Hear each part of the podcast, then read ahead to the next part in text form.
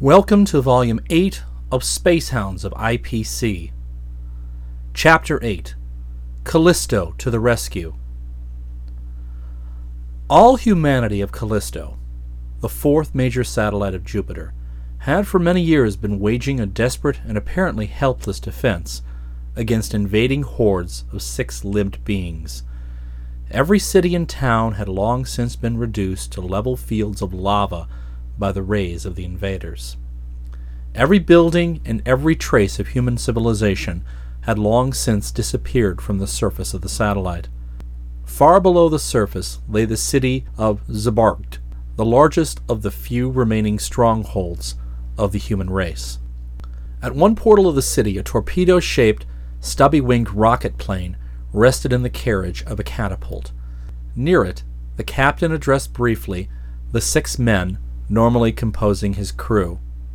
Men, you already know that our cruise today is not an ordinary patrol. We are going to one, there to destroy a base of the Hexans. We have perhaps one chance in 10,000 of returning. Therefore, I am taking only one man, barely enough to operate the plane. Volunteers, step one pace forward. The six stepped forward as one man, and a smile came over the worn face of their leader as he watched them draw lots for the privilege of accompanying him to probable death. The two men entered the body of the torpedo, sealed the openings, and waited. "Free exits!" snapped the captain of the portal, and 12 keen-eyed observers studied minutely screens and instrument panels connected to the powerful automatic lookout stations beneath the rims of the widely separated volcanic craters from which their craft could issue into Callisto's somber night. "No Hexan radiation can be detected from Exit 8, came the report. The captain of the portal raised an arm in warning, threw in the guides, and the two passengers were hurled violently backward deep into their cushioned seats as the catapult shot their plane down the runway. As the catapult's force was spent, automatic trips upon the undercarriage actuated the propelling rockets, and mile after mile, with rapidly mounting velocity, the plane sped through the tube. As the exit was approached, the tunnel described a long vertical curve, so that when the opening into the shaft of the crater was reached and the undercarriage was automatically detached, the vessel was projected almost vertically upward. Such was its velocity, and so powerful was the liquid propellant of its rocket motors, that the eye could not follow the flight of the warship as it tore through the thin layer of the atmosphere and hurled itself out into the depths of space. "Did we get away?" asked the captain, hands upon his controls and eyes upon his moving charts of space. "I believe so, Captain," answered the other officer, at the screens of the six periscopic devices which covered the full sphere of vision. "No reports from the rim, and all screens blank." Once more a vessel had issued from the jealously secret city of Zbarkt without betraying its existence to the hated and feared Hexans. For a time, the terrific rocket motors continued the deafening roar of their continuous explosions. Then, the desired velocity having been attained, they were cut out, and for hours the good ship Bzark hurtled on through the void at an enormous but constant speed toward the distant world of One, which it was destined never to reach. "Captain Kazuv, Hexan radiation, coordinates 22, 14, area 6, cried the observer, and the commander swung his own telescopic finder into the indicated region. His hands played over course and distance plotters for a brief minute, and he stared at his results in astonishment. "I have never heard of a Hexan traveling that way before," he frowned. "Constant negative acceleration, and in a straight line. He must think that we have been cleared out of the ether. Almost parallel to us, and not much faster, even at this long range. It is an easy kill, unless he starts dodging as usual." As he spoke, he snapped a switch, and from a port under the starboard wing there shot out into space a small package of concentrated destruction, a rocket-propelled, radio-controlled torpedo. The rockets of the tiny missile were flaming, but the flame was visible only from the rear, and no radio beam was upon it. Kazuv had given it precisely the direction and acceleration necessary to make it meet the Hexan sphere in central impact, provided that the sphere maintained its course and acceleration unchanged. "Shall I direct the torpedo in case the Hexan shifts?" asked the officer. "I think not. They can, of course, detect any wave at almost any distance, and at the first sign of radioactivity they would locate and destroy the bomb. They also, in all probability, would destroy us. I would not hesitate to attack them on that account alone, but we must remember that we are upon a more important mission than attacking one Hexan ship. We are far out of range of their electromagnetic detectors, and our torpedo will have such a velocity that they will have no time to protect themselves after its detection. Unless they shift in the next few seconds, they are lost. This is the most perfect shot I have ever made at one of them, but one shot is all at their risk. We must not betray ourselves." Course, lookout, and rank forgotten, the little crew of two stared into the narrow field of vision, set at its maximum magnification. The instruments showed that the enemy vessel was staying upon its original course. Very soon the torpedo came within range of the detectors of the Hexans. But, as Captain Kazuv had foretold, the detection was a fraction of a second too late. Rapidly as their screens responded, and the two men of Zbarkt uttered together a short, fierce cry of joy, a brilliant flash of light announced the annihilation of the Hexan vessel. "But hold!" The observer stared into his screen. "Upon that same line, but now at a constant velocity, there is still a very faint radiation of a pattern I have never seen before." I believe, the captain was studying the pattern puzzled. "It must be low frequency, low tension electricity, which is never used so far as I know. It may be some new engine of destruction, which the Hexan was towing at such a distance that the explosion of our torpedo did not destroy it.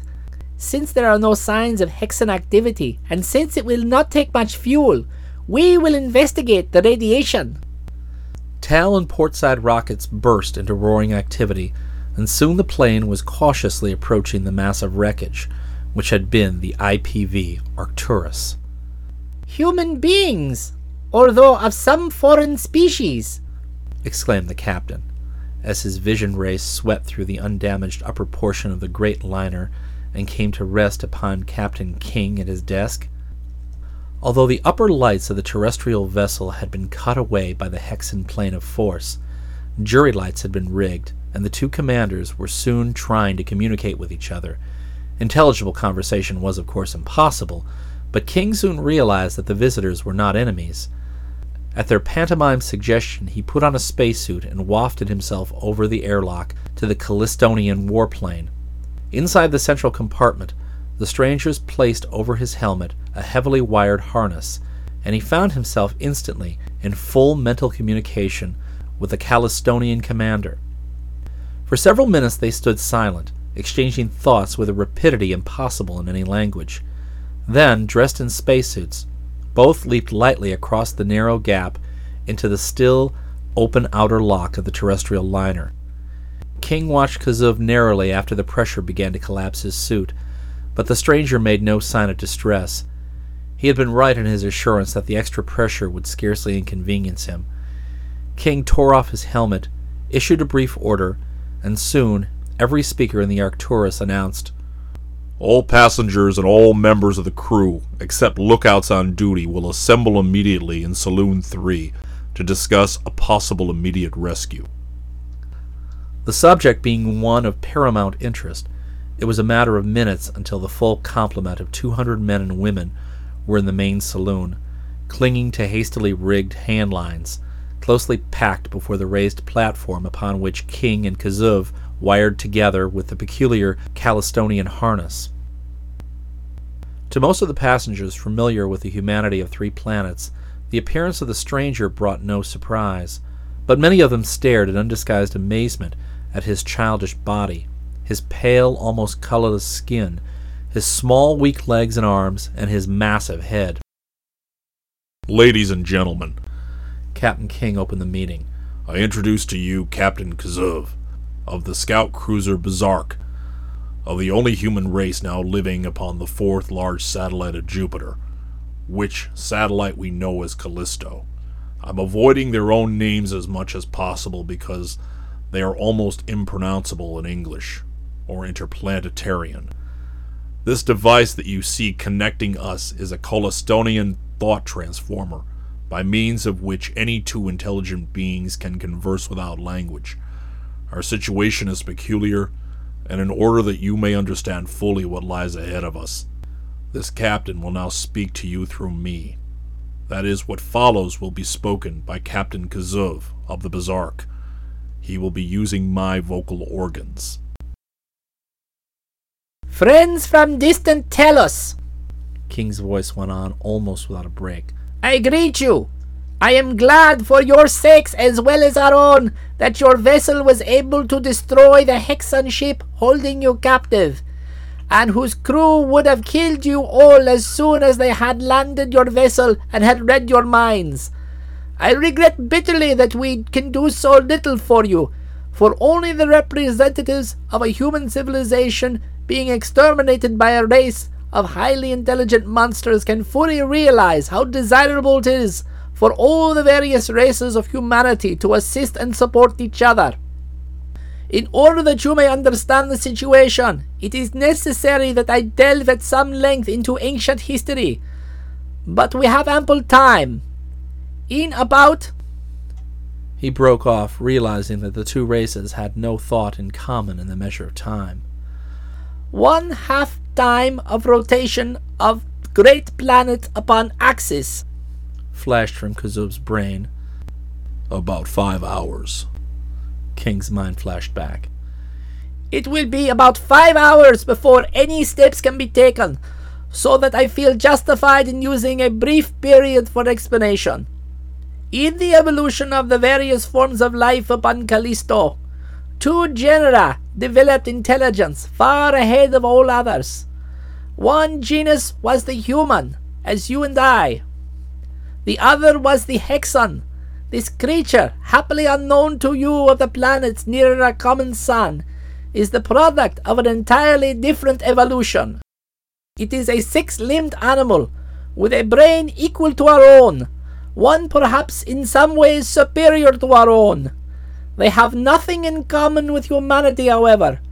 They have fewer of our traits and fewer of our mental processes. Even we who have fought them so long can scarcely comprehend the chambers of horrors that are their minds. Even were I able to paint a sufficiently vivid picture with words, you of Earth could not begin to understand their utter ruthlessness and inhumanity, even among themselves. You would believe that I was lying, or that my viewpoint was warped. I can only say I hope most sincerely that none of you will ever get better acquainted with them. Ages ago, the human and Hexan developed upon all four of the major satellites of the great planet, which you know as Jupiter, and upon the north polar region of Jupiter itself. By what means the two races came into being upon worlds so widely separated in space, we do not know. We only know it to be the fact. Human life, however, could not long endure upon Jupiter. The various human races, after many attempts to meet conditions of life there by variations in type, fell before the Hexans, who, although very small in size upon the planet, thrive there amazingly. Upon the three other satellites humanity triumphed, and many hundreds of cycles ago the Hexans of those satellites were wiped out, save for an occasional tribe of savages of low intelligence who live in various undesirable portions of the three worlds. For ages then, there was peace upon Callisto. Here is the picture at that time.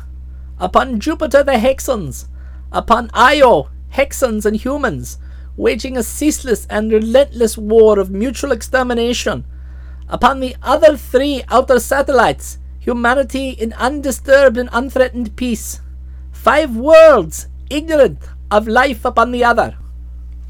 As I have said, the Hexans of Jupiter were and are diabolically intelligent, driven probably by their desire to see what lay beyond their atmosphere of eternal cloud, to the penetration of which their high sight was attuned. They developed the mothership, they developed the spaceship, and effected a safe landing, first upon the barren, airless moonlet nearest them, and then upon the fruitful Io. There they made common cause with the Hexans against the humans, and in space of time Ionian humanity ceased to exist. Much traffic and interbreeding followed between Hexans of Jupiter and those of Io, resulting in time a race intermediate in size between the parent stock and equally at home in the widely variant air pressures and gravities of planet and satellite.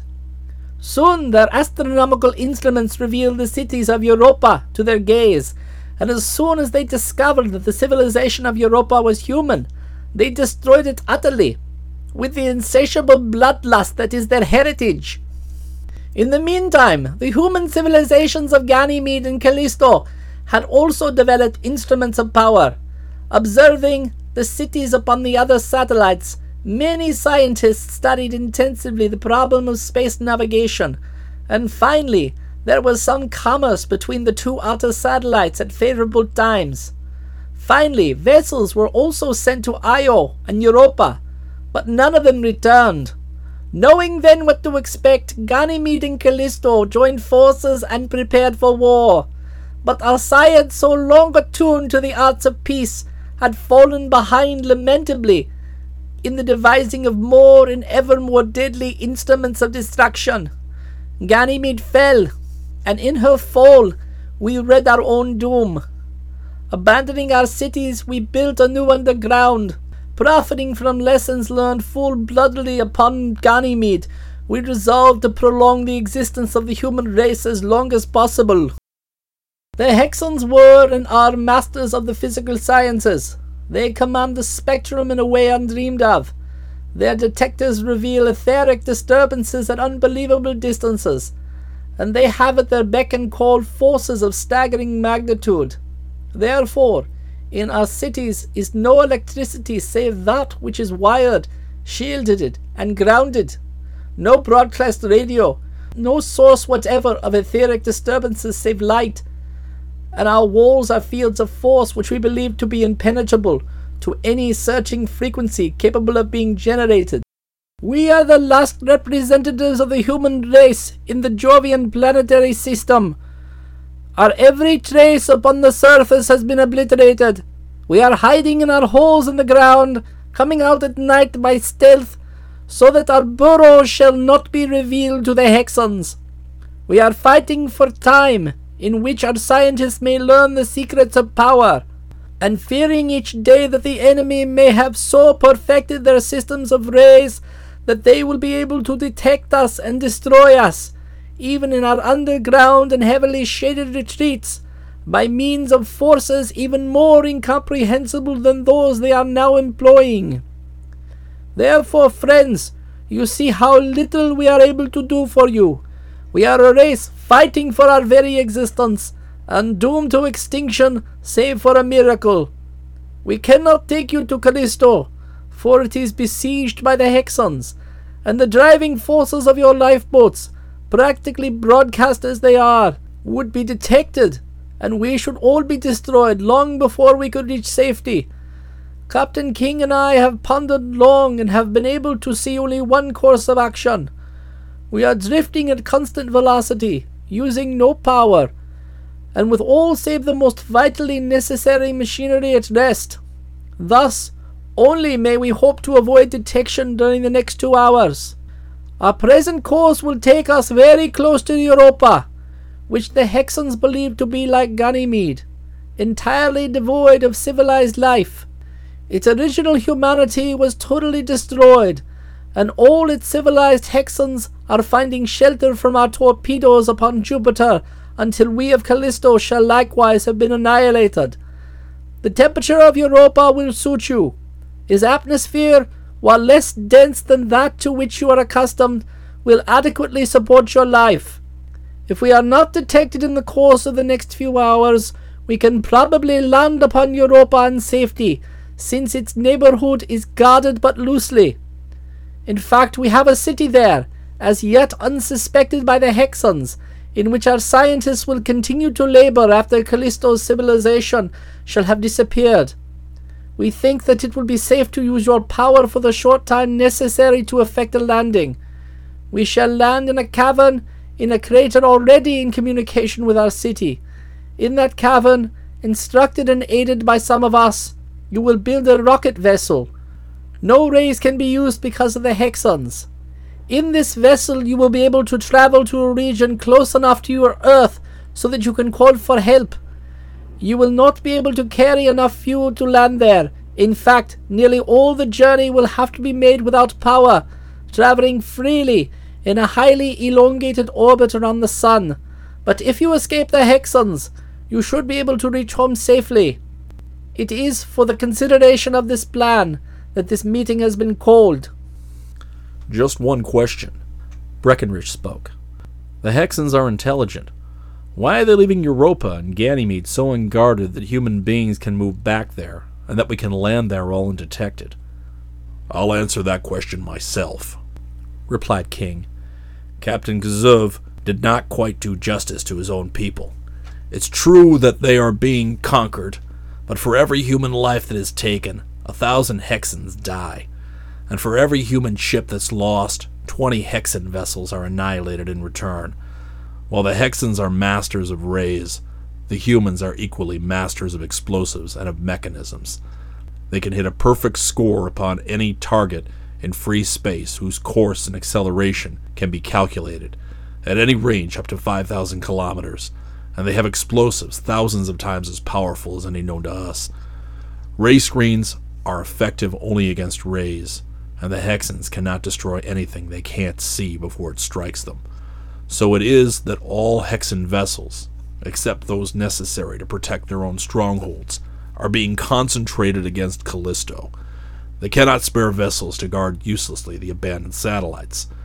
Because of the enormously high gravity of Jupiter, the Hexans there are safe from human attack, save for ineffectual long-range bombardment.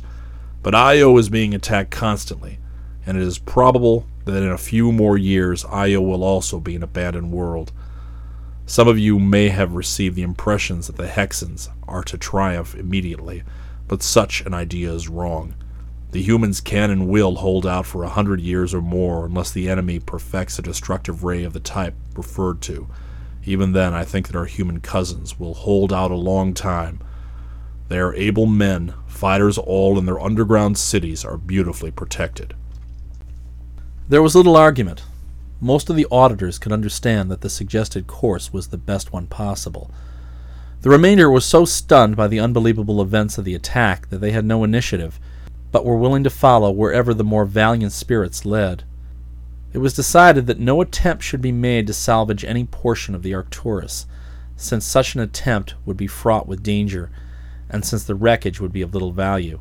The new vessel was to be rocket-driven and was to be built of Callistonian alloys. Personal belongings were moved into lifeboats, doors were closed, and there ensued a painful period of waiting and suspense. The stated hour was reached without event. No Hexan scout had come close enough to them to detect the low-tension radiation of the vital machinery of the Arcturus, cut as it was to the irreducible minimum, and quite effectively grounded as it was by the enormous mass of her shielding armor. At a signal from Captain Kazuv, the pilot of each lifeboat shot his tiny craft out into space and took his allotted place in the formation, following closely behind the Bzark, flying toward Europa, now so large in the field of vision that she resembled more a world than a moon. Captain King in the Callistonian vessel transmitted to Breckenridge the route and flight data given to him by the navigator of the winged craft. The chief pilot flying point, in turn, relayed more detailed instructions to the less experienced pilots of the other lifeboats. Soon the surface of Europa lay beneath them, a rugged, cratered, and torn topography of mighty ridges of volcanic mountains. Most of the craters were cold and lifeless, but here and there a plume of smoke and steam betrayed the presence of vast, quiescent forces. Straight down one of those gigantic lifeless shafts, the fleet of spacecraft dropped, straight down a full 2 miles before the landing signal was given. At the bottom of the shaft, a section of the rocky wall swung aside, revealing the yawning black mouth of a horizontal tunnel. At intervals upon its roof, there winked into being almost invisible points of light. Along that line of lights, the lifeboats felt their way, coming finally into a huge cavern, against one sheer metal wall of which they parked in an orderly row. Roll was called, and the terrestrials walked as well as they could in the feeble gravity of the satellite, across the vast chamber, and into a conveyance somewhat resembling a railway coach, which darted away as soon as the doors were shut. For hundreds of miles that strange tunnel extended, and as the car shot along, door after door of natural rock opened before it, and closed as soon as it had sped through. In spite of the high velocity of the vehicle, it required almost 2 hours to complete the journey. Finally, however, it slowed to a halt, and the terrestrial visitors disembarked at a portal of the European city of the Callistonians.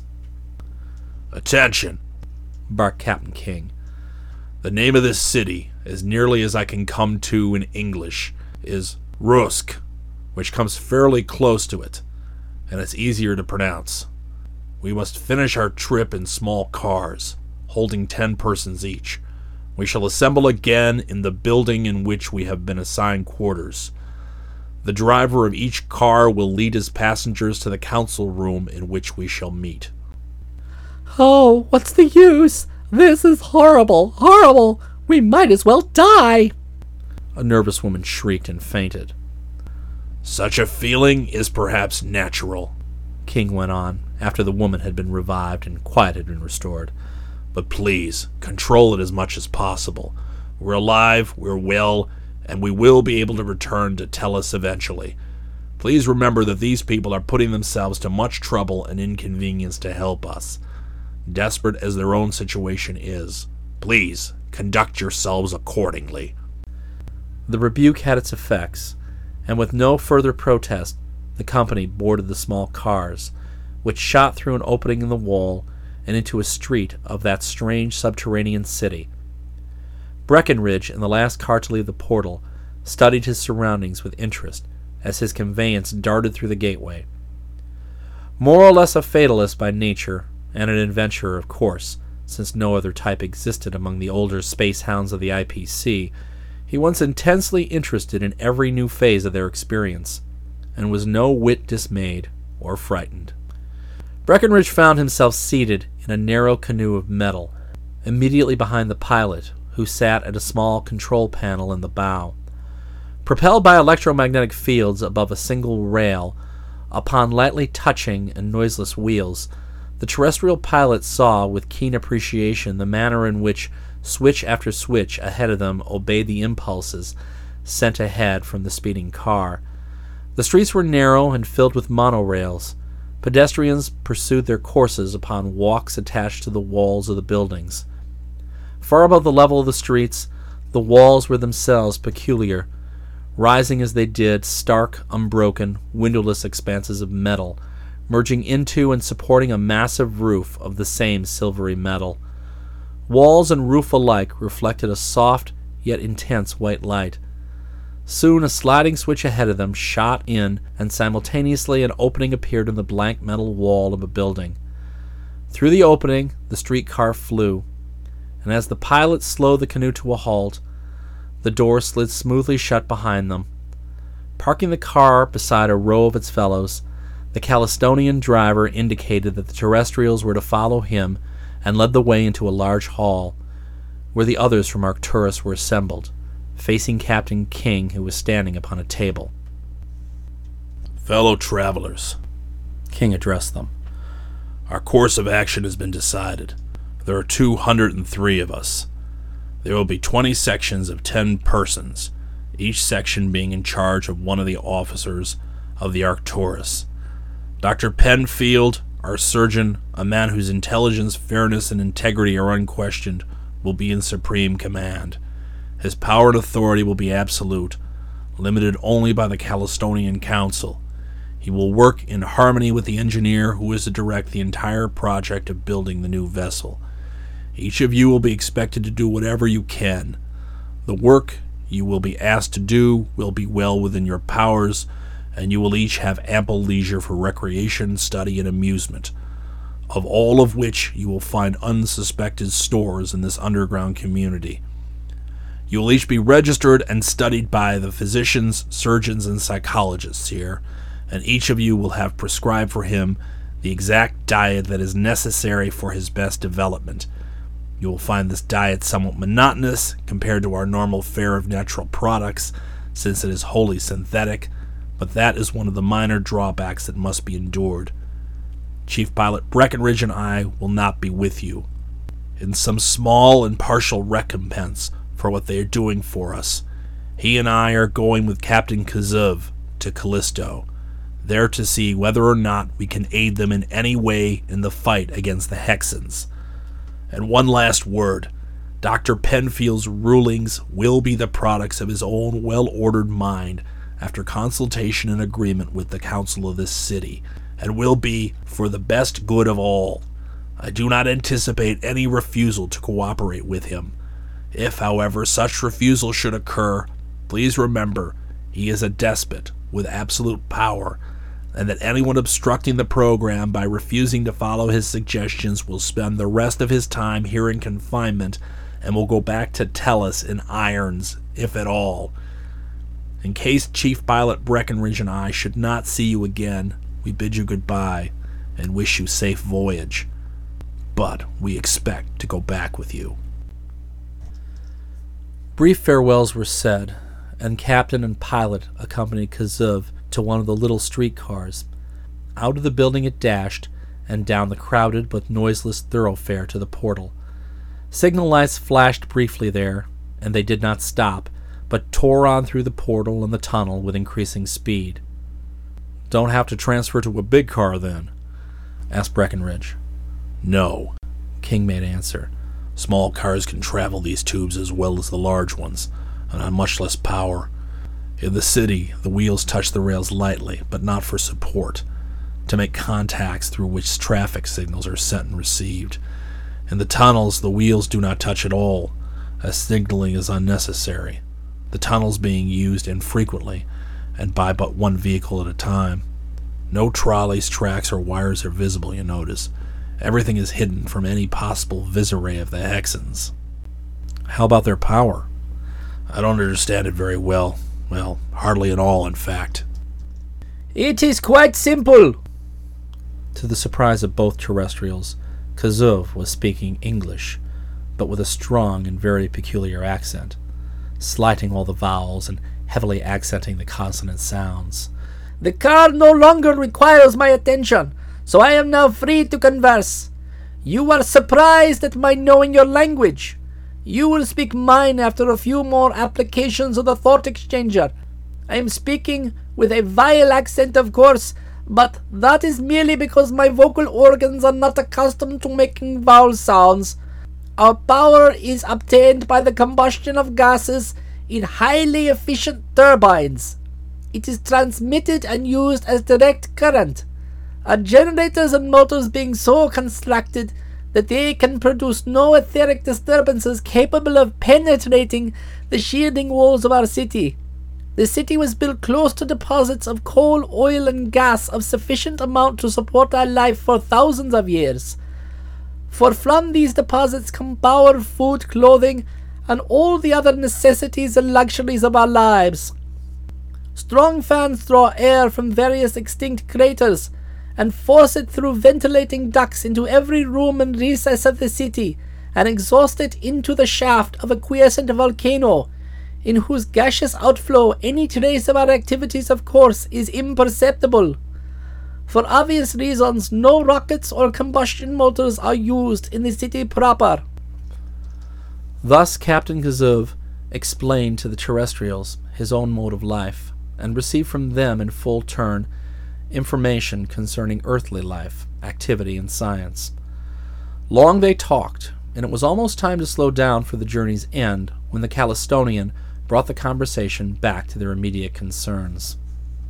My lieutenant and I were upon a mission of some importance, but it is more important to take you to Callisto, for there may be many things in which you can help us. Not in rays. We know all the vibrations you have mentioned and several others. The enemy, however, is supreme in that field, and until our scientists have succeeded in developing ray screens, such as are used by the Hexans, it would be suicidal to use rays at all. Such screens necessitate the projection of pure, yet dirigible forces. You do not have them upon your planet. No, and so far as I know, such screens are also unknown upon Mars and Venus, with whose inhabitants we are friendly. The inhabitants of all the planets should be friendly. The solar system should be linked together in intercourse for common advancement. But that is not to be. The Hexans will eventually triumph here, and a Jovian system peopled by Hexans will have no intercourse with any human civilization, save for that of internecine war.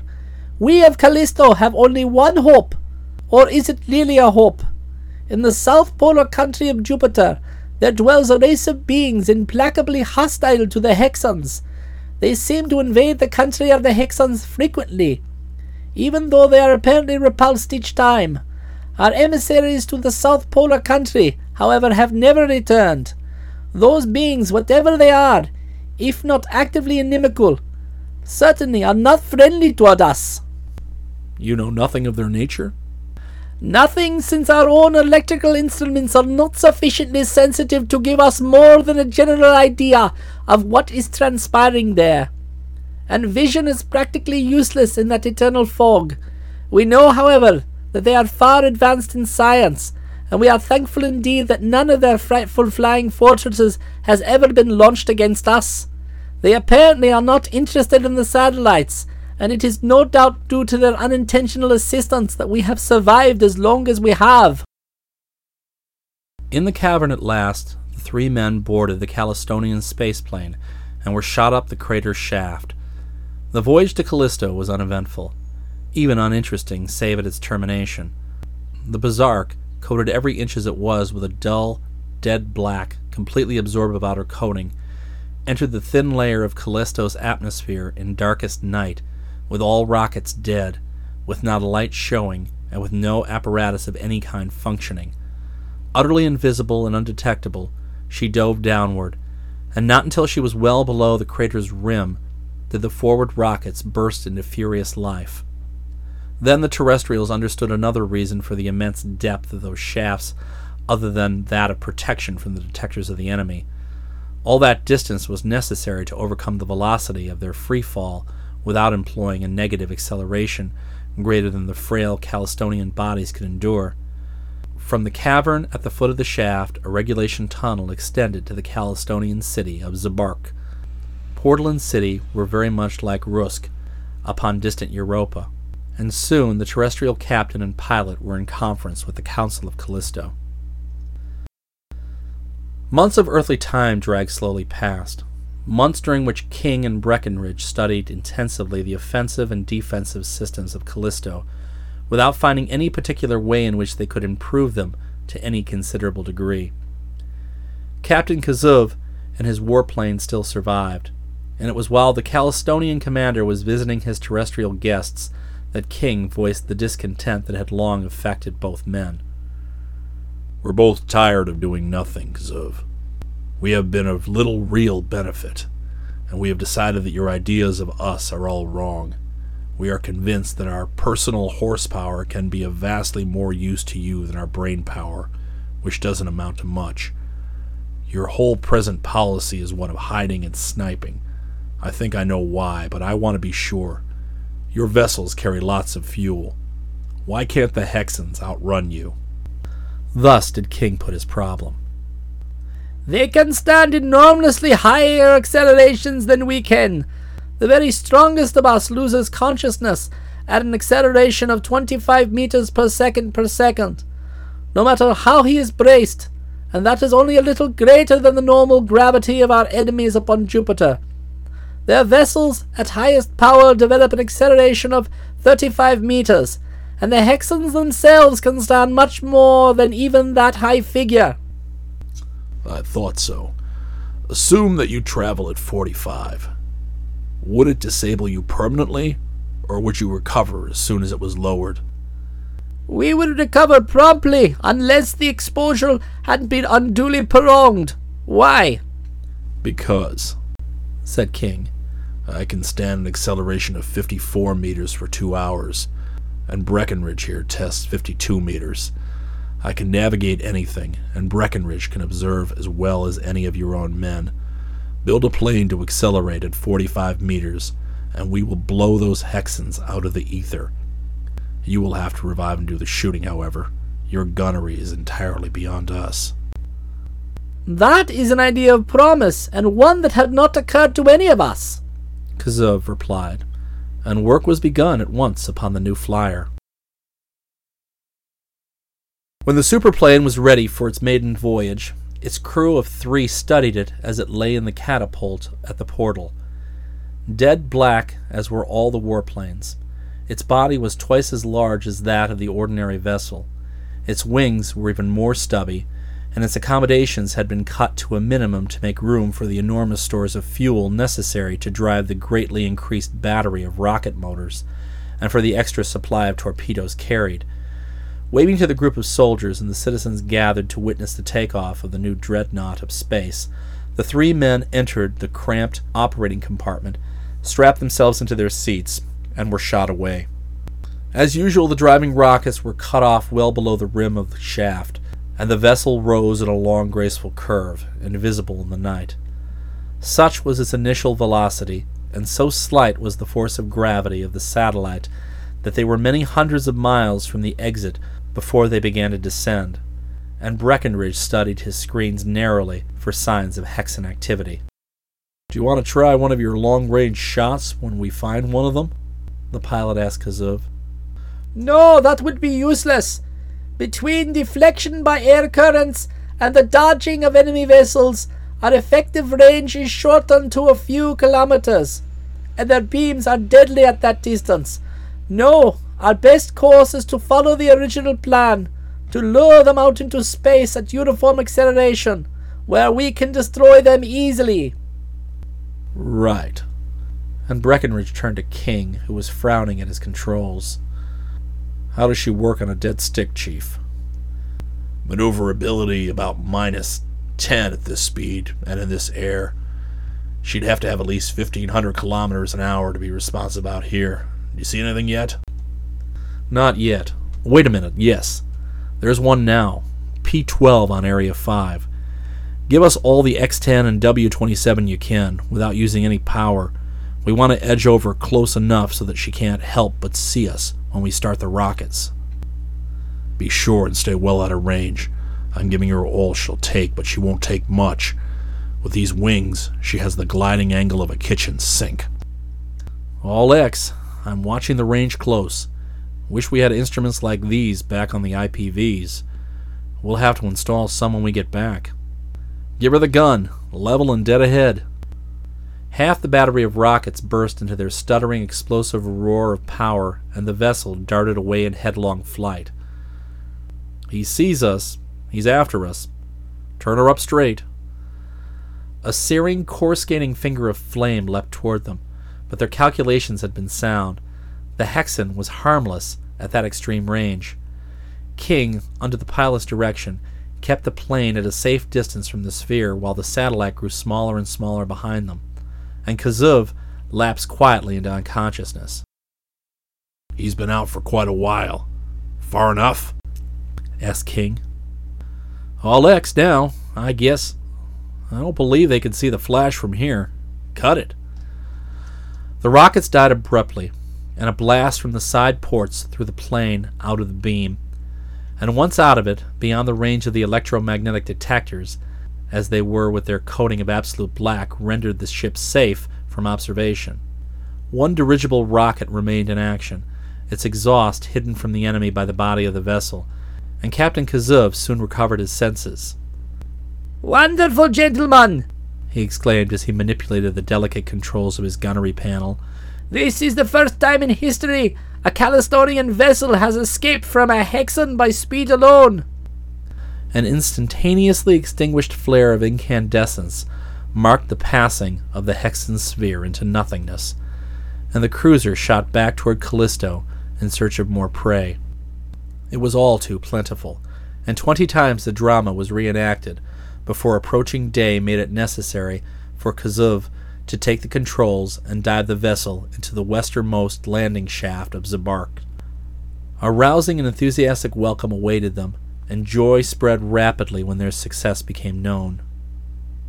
"Now we know what to do, and we had better do it immediately before they get our system figured out and increase their own power," King reported to the council. "You might send a couple of ships to Europa and bring back as many of the Tellurian officers as want to come and can be spared from the work there. They all test above 45 meters and can learn their stuff in short order.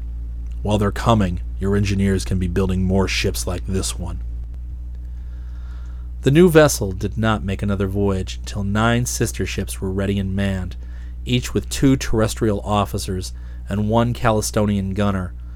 All 10 took to the ether at once, and the Hexan fleet melted away like frost crystals before a summer sun. A few weeks of carnage and destruction, and not a Hexan was within range of the detectors of Callisto. They were gone. "This is the first time in years that Callisto's air has been free of Hexans," Kazuv said thoughtfully. "With your help, we have reduced their strength to a fraction of what it was, but they have not given up. They will return, with a higher acceleration than even you terrestrials, powerful as you are, can stand." "Certainly they will, but you will be no worse off than you were before. You can return to your own highly effective tactics." "We are infinitely better off with your help. You have given us a new lease on life." He broke off as a flaring light sprang into being upon the portal board, and the observer of Exit 1 made his report. There was a Hexan vessel in the air, location 425 over VJ-42. "There's one left! Let's get him! No, he's ours!" Confused shouts arose from the bullpen, but the original superplane was at the top of the call board, and accordingly, King, Breckenridge, and Kazuv embarked upon an expedition more hazardous by far than they had supposed, an expedition whose every feature was relayed to those in the portal by the automatic lookouts upon the rims, and which was ended before a single supporting Callistonian plane could be launched. For the enemy vessel was not the last of the low-powered Hexan vessels, as everyone supposed.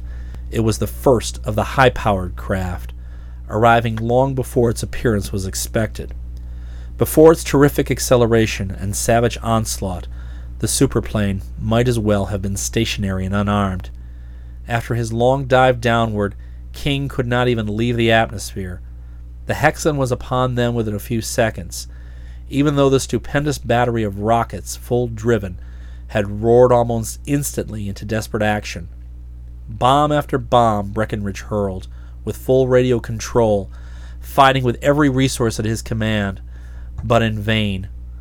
The frightful torpedoes were annihilated in mid-flight, and nose, tail assembly, and wings were sheared neatly from the warplane by a sizzling plane of force.